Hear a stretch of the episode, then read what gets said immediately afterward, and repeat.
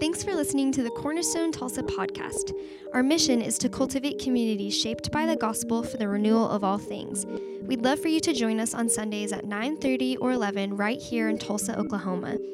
We're calling this year the Year of the Bible as we read and study through the Bible cover to cover. On August twenty-fifth, we'll kick off the New Testament along with home-based small groups who will study the weekly reading together.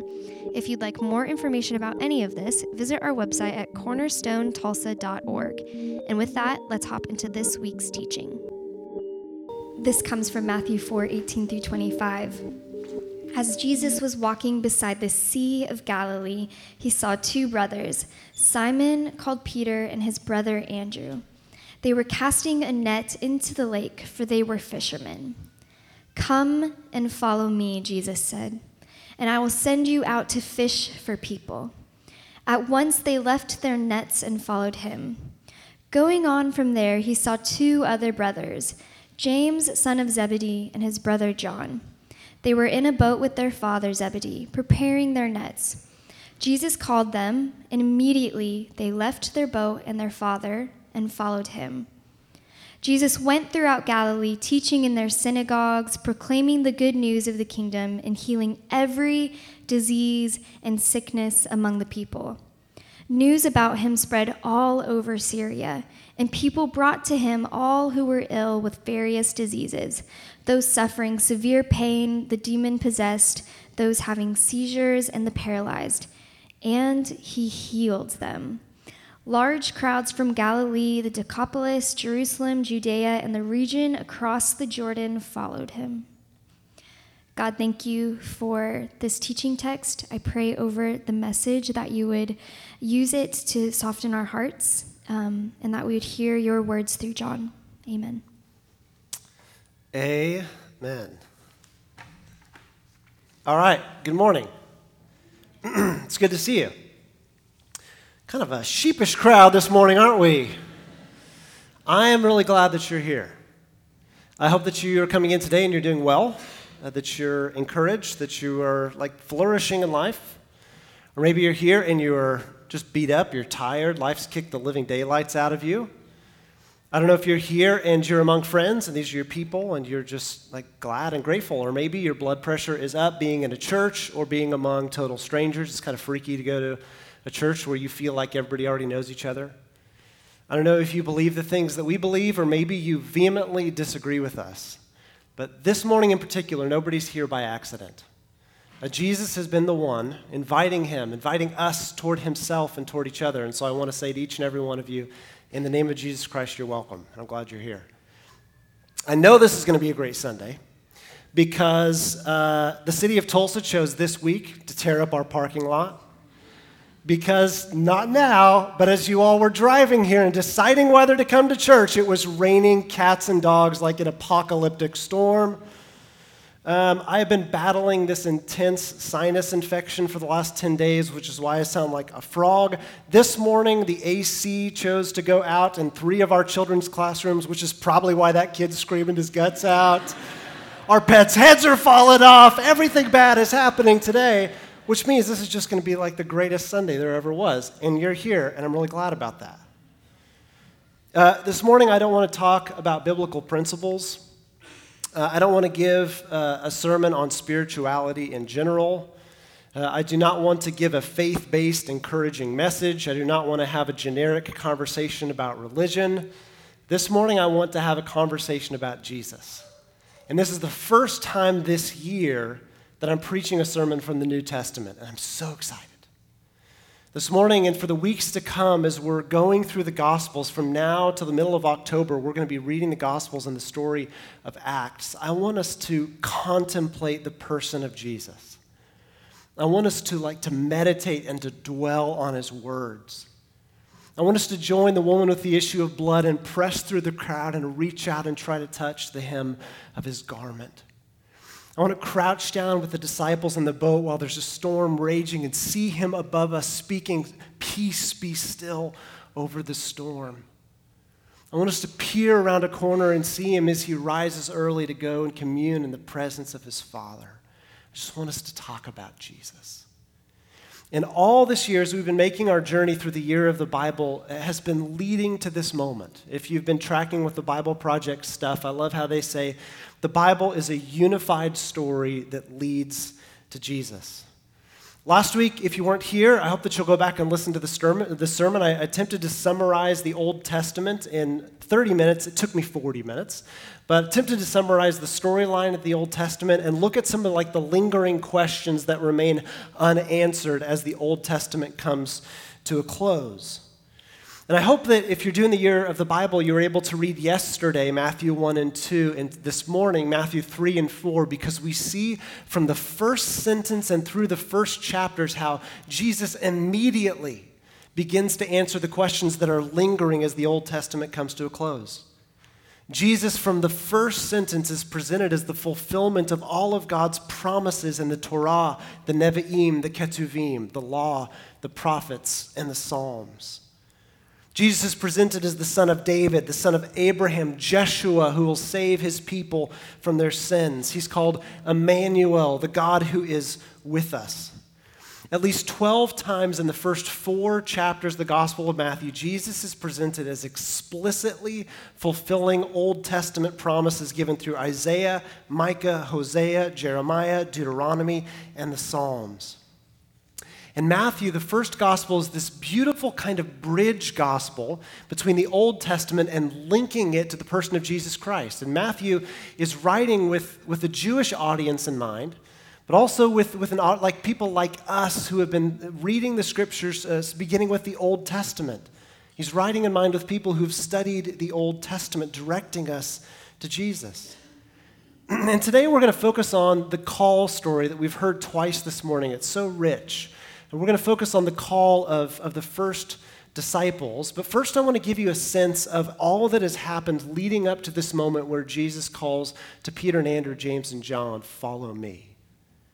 And so in Matthew one one begins, this is the genealogy of Jesus the Messiah, the son of David, the son of Abraham, and begins to list the names of people in Jesus' family tree.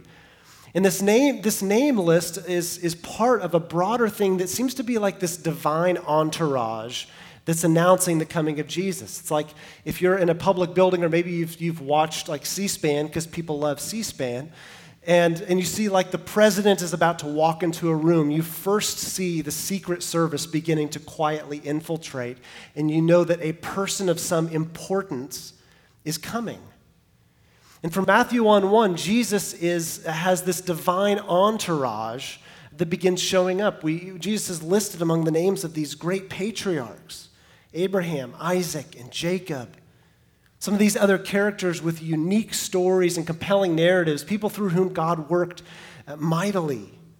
We've got Rahab and Boaz and Ruth and David, Solomon, Hezekiah, Josiah, generation after generation of this special bloodline, this called out bloodline. And it culminates with this obscure couple that we've never heard of, a teenage girl named Mary who's betrothed to be married to Joseph. And all of this is leading to talk about their son that was to be born. Four times in the first four chapters, angels show up and are delivering messages to this couple that we've never heard of. After his birth, astrologers from the East, Gentile foreigners, have have read the skies and knew that something special was happening in Bethlehem, and they go there to worship him.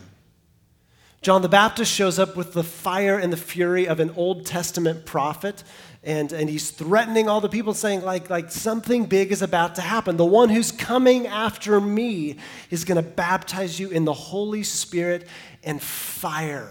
Get ready. We've got patriarchs, we've got angels, we have the Magi, we have the prophet John the Baptist coming as like the last in the line of the Old Testament prophets. And all of this divine entourage culminates at the baptism of Jesus, where Jesus, in his first public act, uh, performs an act of submission. His, his cousin John is like, no, you should not be baptizing me, I, I, I, or I should be baptizing you. You know what I mean, the other way around. I can't get it right. You should be baptizing me.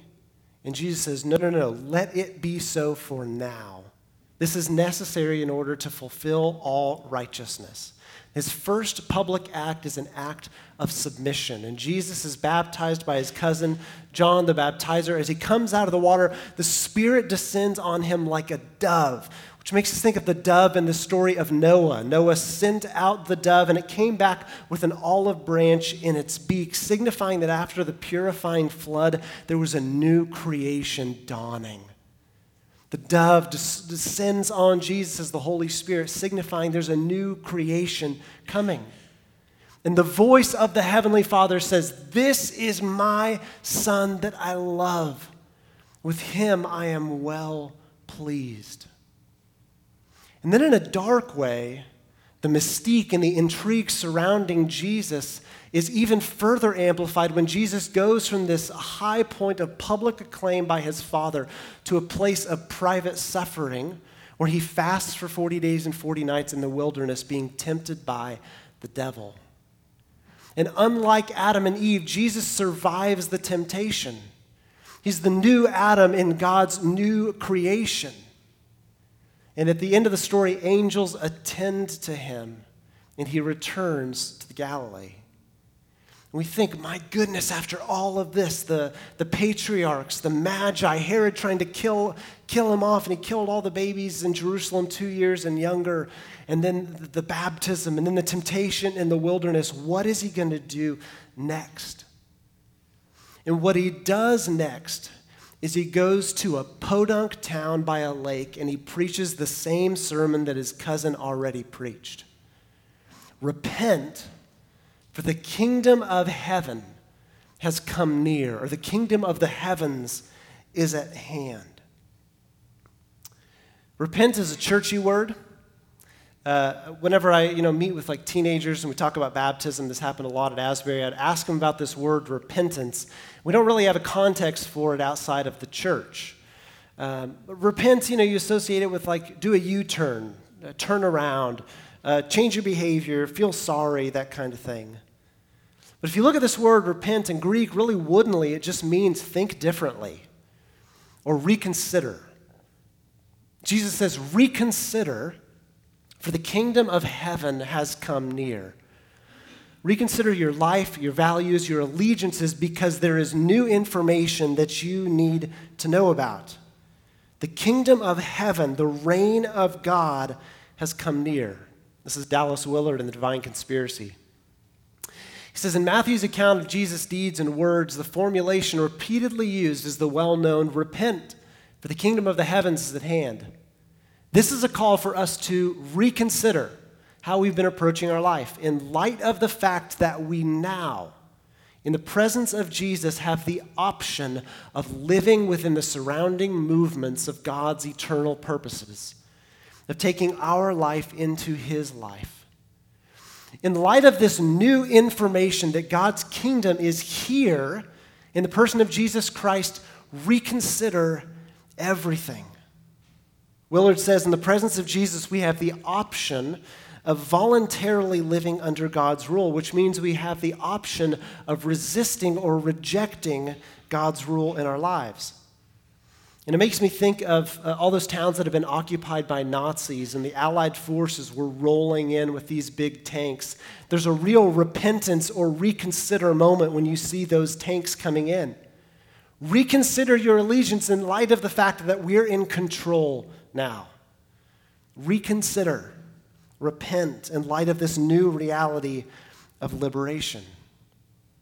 Jesus says, repent, the kingdom of God is at hand. Reconsider in light of this new paradigm, this new order, because God's kingdom is breaking into our world.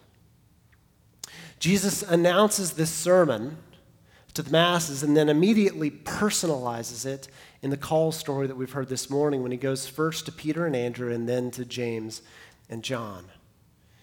Uh, Jesus goes to them and he approaches them, and they're, they're doing their work. They're fishermen. And Jesus tailors his ask based on their vocation. And so first to Peter and Andrew, he says, follow me and I will make you fish for people. I will make you fishers of men. And then Peter and Andrew and James and John also give the same response. It says that immediately They left their nets and they followed him. Immediately, they left their nets and they followed him. In the presence of Jesus, he's staring you in the face. There's a moment of confrontation immediately. A moment of confrontation. Right now, decide what you're going to do. In that moment, for Peter and Andrew and James and John, they've just got to go with their gut. He's standing in front of you and saying, what are you going to do? Immediately, they left their nets. This was a moment of severance. Uh, in that moment, based on their gut response, they were either in or they were out. There was no ambiguous middle in this moment because he's looking you in the face and saying, what are you going to do? In the moment, they leave their nets, they leave their dad, they leave their boats, and they follow him. They've divorced themselves from their present and their past, and they're completely throwing their hopes on the future, on this person that they're following. It's a redefined future. Everything they knew about what was going to come next, they surrendered when they decided to follow him. Immediately, they left their nets and they followed them. Now, naturally, we, we put ourselves in their shoes. You think, what would you do if you were in this situation? And maybe you're like me and you're inclined to think, I'm not that good on my toes, or it's not all that unreasonable to like tell dad, hey, at, at five o'clock when I get off, I'm going to go spend some time with him. I don't know if I'll be back tomorrow. Um, what would you do in this situation? You're somewhat inclined to think like maybe these are just impressive guys. These are spiritually mature dudes who were ready at the right moment. But I think that we're wrong or misled to be impressed by these guys. There was nothing that was ultimately remarkable about them. What was so remarkable in this story was him. That he was the kind of person of such personal authority that when he walks up to you and says, let's go, people just do it. I was trying to think of like of a of a of someone with that kind of authority in our world. The only person I could come close to thinking of was Bono. And so Ben, Ben will be in here at the next service, and I was thinking for Ben, you know, you go to a U two show. Are there any really big U two fans in here? Okay. So you go to a U two show, and they're just magnificent, and they own it. And at the very end, they're like, let's go. You go. You say yes. And no one thinks you're remarkable for having the courage to say yes because Bono said, let's go, and so you go. Before there were miracles, before he's casting out demons, before he's putting the Pharisees and the Sadducees in their place, Jesus is commanding authority with his very presence by going up to these men and saying, follow me. They were not crazy for having said yes. They would have been crazy for saying no, because this is a man of authority. He called, and immediately they left their nets and they followed him. If Bono calls you out in a crowd and you go, that's grace. Hey, that was really nice of him. He didn't have to do that. When Jesus calls the disciples, it's this, it's an invitation of grace. But it's, but it's not a cheap invitation. It's a costly invitation. The great lie in the church today is that for us in receiving the invitation to follow Jesus, that that invitation is any less costly now than it was for them then. Dietrich Bonhoeffer uh, wrote a brilliant book called The Cost of Discipleship. He also wrote one called Life Together on Christian Community that I'd love for you to read. Uh, this is what Bonhoeffer said. He said, if we would follow Jesus, we must take certain definite steps. The first step, which follows his call, cuts the disciple off from his previous existence. The call to follow at once produces a new situation. That's the next one. Let's save it for a surprise. Yeah, okay. The call to follow at once produces a new situation. To stay in the old situation makes discipleship impossible. Levi must leave the tax collector's booth and Peter his nets in order to follow Jesus. One would have thought that nothing so drastic was necessary at such an early stage. Could not Jesus have invited the tax collector into some new religious experience, but leave him as he was before? He could have done so had he not been the incarnate Son of God. But since he is the Christ, he must make it clear from the start that his word is not some abstract doctrine, but the recreation of the whole life of man. I'm not talking about just some philosophical idea that you can mentally assent to and leave your life unchanged. Either you're in or you're out. The only right and proper way is quite literally to go with Jesus. The call to follow Jesus implies that there is only one way of believing on Jesus Christ, and that is by leaving all and going with the incarnate Son of God. The first step, says Bonhoeffer, places the disciple in the situation where faith is now possible. Because it's not faith if you have, if there's no risk, if there's no leap involved. He says, so long as Matthew sits at the receipt of custom and Peter at his nets, they could both pursue their trade honestly and dutifully, and they might even enjoy religious experiences, old and new. But if they want to believe in God, the only way is to follow his incarnate Son. Until that day, everything had been different. They could remain in obscurity, pursuing their work as the quiet, as uh, the quiet people in the land, observing the law and waiting for the coming of the Messiah. But now he's come, and his call goes forth. Faith can no longer mean sitting and waiting. They must rise and follow him.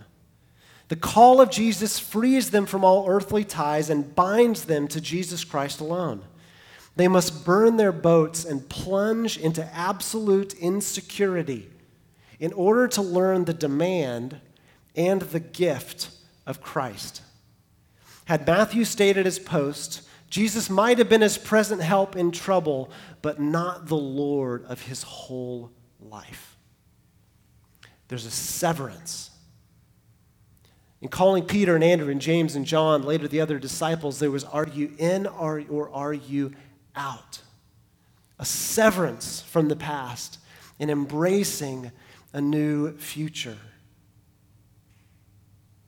This, em- this severance from the past and this embrace of an, of an undetermined but Jesus-following future is what Dietrich Bonhoeffer calls costly grace.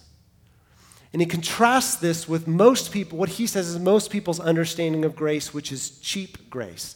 This is a long quote, but it'll be on the screen so you can follow. He says, cheap grace is the deadly enemy of the church. Cheap grace means grace as a doctrine, a principle, a system. Cheap grace means the justification of sin, but not the transformation of the sinner. Grace alone does everything, they say, and so everything can remain as before. Instead of following Christ, let the Christian enjoy the consolations of his grace.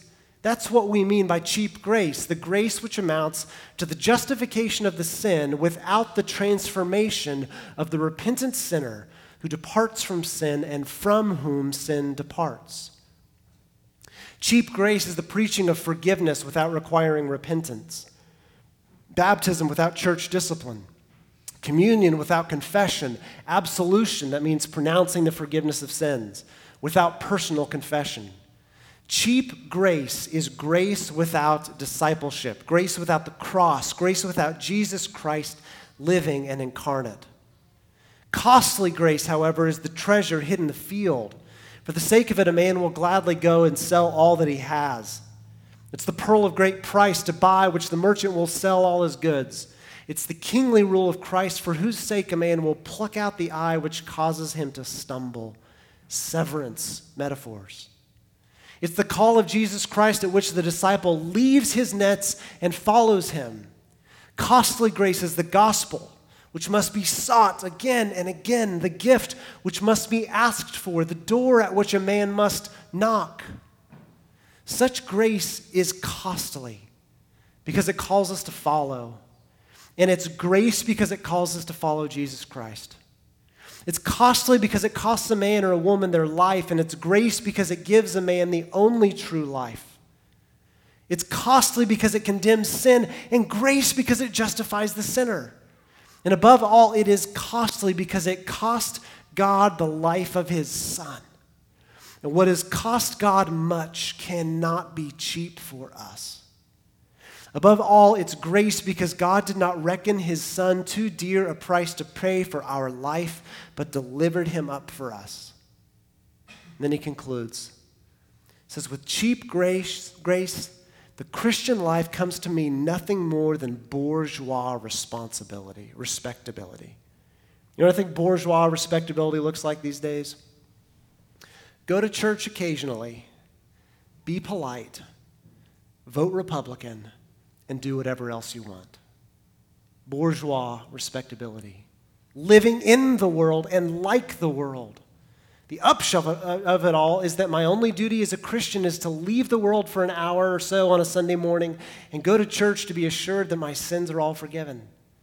I need no longer try to follow Christ, for cheap grace, the bitterest foe of discipleship, has freed me from that. This word of cheap grace has been the ruin of more Christians than any commandment of works. It's Bonhoeffer. The costly grace of Jesus is extended to the disciples with the invitation, follow me. To follow him is, is to sever from the past. The cost is that severance. It's, it's saying no to, to myself. It's an unfollowing of self, of my idols, of my agenda, of my allegiances, and replacing them with a new one. It's a, the cost is the severance. But the grace is proximity to him who is life. This is Dallas Willard again. Quoting C S Lewis, he says, Uh, as, as Lewis writes, our faith is not a matter of hearing what Christ said long ago and just trying to carry it out. Rather, the real Son of God is at your side. It's proximity to him who is life. The real Son of God is at your side. He's beginning to turn you into the same kind of thing as himself. He's beginning, so to speak, to inject his kind of life and thought, his Zoe life, into you, beginning to turn the, tol- the tin soldier into a live man. And the part of you that doesn't like it is the part of you that's still tin. In following Jesus, the disciples were being invited to discover real life.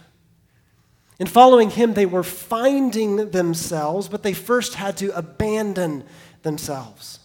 To abandon security, to abandon the predictable path, to abandon control.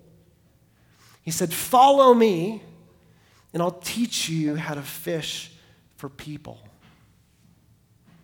And then the next thing we read in the story is it's like he turns to the disciples and he goes, watch this. He went throughout Galilee, teaching in their synagogues, proclaiming the good news of the kingdom, healing every disease, sickness among the people. News about him spread like wildfire all over Syria. People brought to him all who were ill with various diseases, those suffering pain, the demon-possessed, those with seizures, the paralyzed, and he healed them.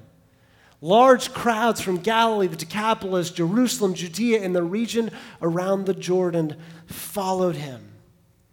In a heartbeat, he goes from a dude in an obscure town that no one really pays attention to with four followers to amassing hordes of followers. He says, you're going to follow me? Awesome. Watch this. And in a second, the world is chasing after him, and he has not broken a sweat. It's so cool, the sequence of the story here, because the disciples did not know what was going to happen next when they said yes to the invitation, the invitation that was really a command to follow me. They didn't know what was going to happen after they said yes, but Jesus, follow me, leads to this watch this moment, and they had a front row seat for the whole thing. It seems to me that watch this always follows a yes to the invitation of Jesus, follow me. A wholehearted I'm in to the invitation of Jesus always follows this kind of unexpected, miraculous work that God wants to do in you and through you and for you. And saying yes to Jesus in earnest, Not in principle, not because your parents want you to, not because you're in seventh grade and it's time for confirmation, but saying yes to Jesus in earnest puts you in a position where faith is required and where faith is possible, where you feel the cost of his invitation. It's saying yes to an uncertain future. But it's also saying yes to a lifetime of watch this moments. We could probably pass the mic, and we're going to do it on the last Sunday of this year, asking people like, like what has God done in your life? And things that some of God has done in some of our lives is truly miraculous. The transformation, the encouragement, the friendship, the miracles that have happened in many of our lives. When we say yes to Jesus, we put ourselves in a position where faith is possible, and we put ourselves in a position where we can have a front row seat to those watch this moments. Saying yes to Jesus puts you in a position where faith is required. It also requires this spirit of adventure. And there's this kind of joy that only the adventurous will experience. If, if some of you were in apprentice groups last year, and, and James Bryan Smith quotes Augustine saying, there's a good that only the good know. There's a joy, there's a freedom, there's a life that only those of us who've ventured into a life of adventure with Jesus will truly enjoy. There's a joy that won't be experienced until you've gotten on the other side of that severance and that sacrifice. Jesus says at the very beginning of his ministry, before he's shown what he can do and what he's going to do, repent, reconsider in light of this new reality that the kingdom of God is at hand. What are you going to do? Jesus is immediately divisive. I was going to quote it uh, earlier, but from Matthew ten, Jesus says, do not suppose that I have come to bring peace on the earth. I've not come to bring peace, but a sword. I've come to turn mother against daughter and mother-in-law against son-in-law and, and father against child, husband against wife. No, don't suppose that I've come to bring peace to the world, but a sword. He's recognizing with this hyperbolic language, he's, he's a deeply divisive figure because standing in front of the presence of Jesus, you decide, are you in or are you out? For the disciples, Peter, Andrew, James, and John, their, their gut response, they immediately severed themselves from their present and their past, and they embraced an uncertain but a redefined future, and they followed him. In a couple of weeks, we're going to read the story on, on September eighth of another person who, who's, who's given the same invitation by Jesus. Go, sell all you have and give it to the poor, and then come and follow me. But rather than following him and tasting that joy, he walked away sad because he had great wealth. Jesus is present with us today. Jesus is ruling as the king over all the earth. Jesus will return uh, to, to judge the living and the dead. Jesus will prove to be the King of Kings and the Lord of Lords over all of the earth. And for the next two months as a church, we're going to lock eyes with him in our study of the gospel. And all of us have to make this gut response like the disciples did. Are you in or are you out? Where are you with him? And if you pose the question to yourself, are you in or are you out? Like just like that, what would you say? Where do you land? I would guess that in this room there are people who have perhaps grown up religious or didn't grow up religious but have been coming to church for a while, and you feel like by osmosis you've kind of generally joined the crowd. But there was never a moment for you where you of your own volition exercised your will and said, I'm in, I'm going to do this. Or there are people in the room who you did it in like nineteen ninety-nine at New Life Ranch or at Falls Creek, and you've been riding that wave since then. There's an invitation for us in the, in the months to come as a church where we lock eyes with the person of Jesus, where we can say, I'm in. Immediately, they said yes. They severed themselves from their past allegiances, their past loves, their past priorities, past reality, and entered into the, the realm of possibility, following him with a spirit of adventure, having the opportunity to know the good grief that those who follow Jesus will experience in this lifetime, but also the joy that's only available to the adventurous and to those who say yes. Church, what I urge you to do is, is to take this seriously. I urge you to resolve to follow Jesus. I urge you to resolve within yourself to have an unambiguous answer to his question and to resolve to follow Jesus. I have no idea what that will cost you. In the next couple of months, we're going to read the Gospels every day, every Sunday. I'm going to preach from the Gospels. And all I'm asking you to do is in, is in answering that question and in resolving to follow Jesus, that you'll say for the next two months, I'm going to throw myself headlong into the study of the person of Jesus. And every day when you're reading, I want you to just ask the question, what do you want me to do? And there's going to come a moment when you're reading and you know, you know that he's saying, do this. And I urge you to practice instantaneous obedience. There's going to come a moment of fear and panic where you thought, oh crap, this is getting real. And that's the moment where faith is required for you. That's the moment where it's time to embrace the spirit of adventure and think, oh gosh, this could go so poorly, but I'm going to do it. I urge you in a new way, whether it's for the first time or the fiftieth time, to resolve to follow Jesus. And we want to be a community of people that resolves to follow Jesus together. Doesn't just embrace bourgeois respectability and be polite middle-class people, but a group of people who are bent on following Jesus no matter what comes. Why else would you come to church? This is what we hope for. Let's pray together. Jesus, we are at a severe disadvantage from Peter and Andrew and James and John because you are not physically staring us in the eyes. And we all feel like if you walked up to us and put a hand on your shoulder and said, leave the accounting world, leave oil and gas, leave H R, leave your version of the nets and follow me, we sure like to think that we would say, heck yeah. But Jesus, you are present with us here today.